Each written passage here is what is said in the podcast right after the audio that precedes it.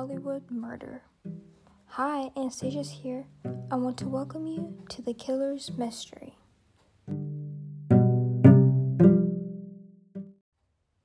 This week we're going to talk about an interesting murder that surprisingly still hasn't been solved. With all the information that the police has and all the evidence, it should have been closed years ago.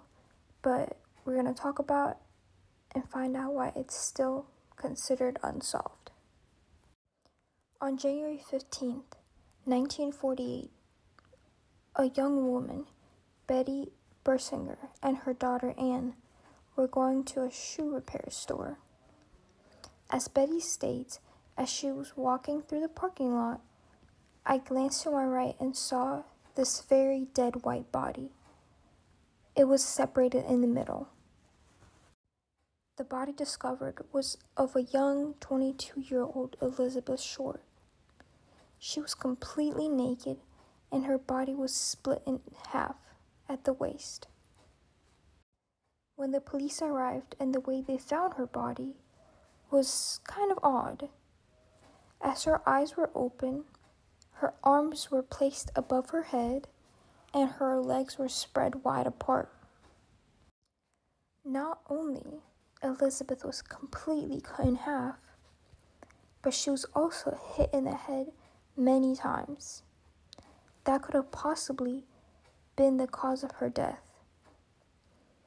She also had pieces of her body that were cut out, and her mouth slits had three inch long cuts on both sides.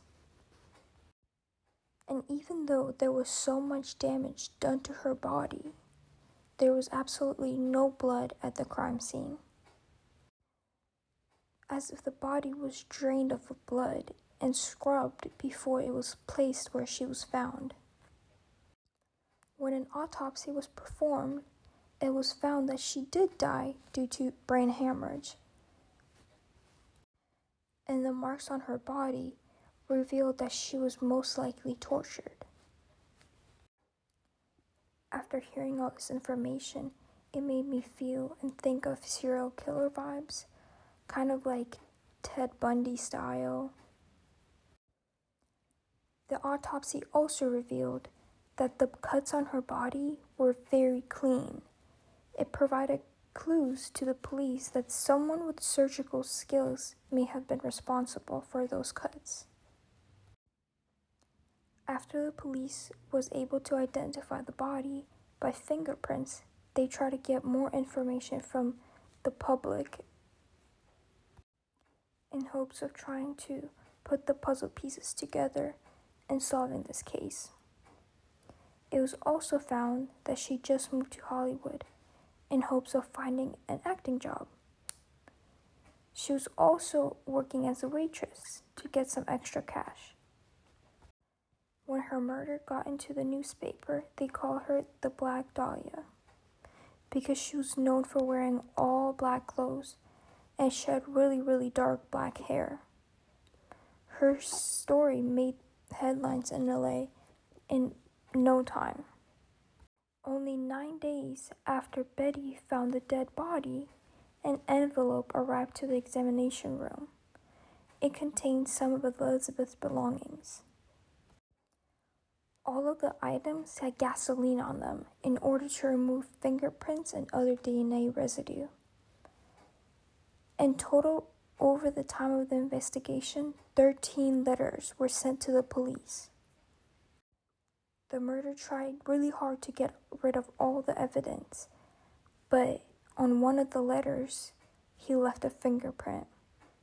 The police traced it, but the fingerprints were not in their files meaning the person never committed a crime, and therefore police couldn't detect who it was. There were three main suspects. First, Robert Red Manley, a salesman. He had a relationship with Elizabeth for over a month before she died. According to him, first, Elizabeth did not like him at all. She wouldn't even acknowledge him, wouldn't speak to him but he was very consistent, so she gave him a chance. So for a whole month, he would take her out on dates. The last time they hung out was in Biltmore Hotel, and he left her there at 6 p.m. on January 9th. Coincidentally, this was the last place Elizabeth was seen alive. He was investigated and forced to take two polygraphy tests, which both stated that he was telling the truth and he was innocent. So the police ended up ruling him out as one of the suspects. Suspect number two, with an unknown name, came from Ralph Osto. He was the last leading detective from the original investigation. He claims that within weeks he found the man who he believes is responsible for this murder, as he received a description of a man that was seen at a crime scene, and there was also a black car there. But he had no hard evidence, and he was unable to confront his suspect. The last and final suspect is Dr. George Hodel.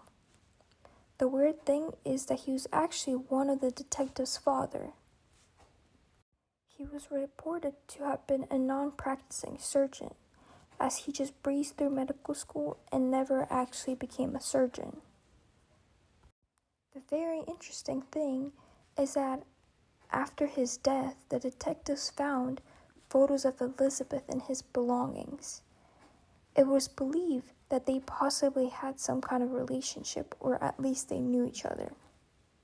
As the investigation continued, it was also found that the death of Jenny French was possibly by George. Her death was three weeks after Elizabeth's. When she was found, she had the same body descriptions and was found in an empty lot, similarly as to Elizabeth. There were initials on her body, BD, probably standing for Black Dahlia, as the investigator stated. The note sent by the killer matched Hodel's handwriting. Not only that, but the DB initials also matched his handwriting. Coincidentally, he also drove a black car that perfectly matched the witness's description that was stated to the detectives. The car that was seen leaving the Elizabeth's crime scene. Interesting. But a few years after the murder, George decided to move to Philippines, or like some people like to say, escape. Then, later in 1967, a woman there was found with the same kind of injuries same position as previous victims, also in an empty parking lot.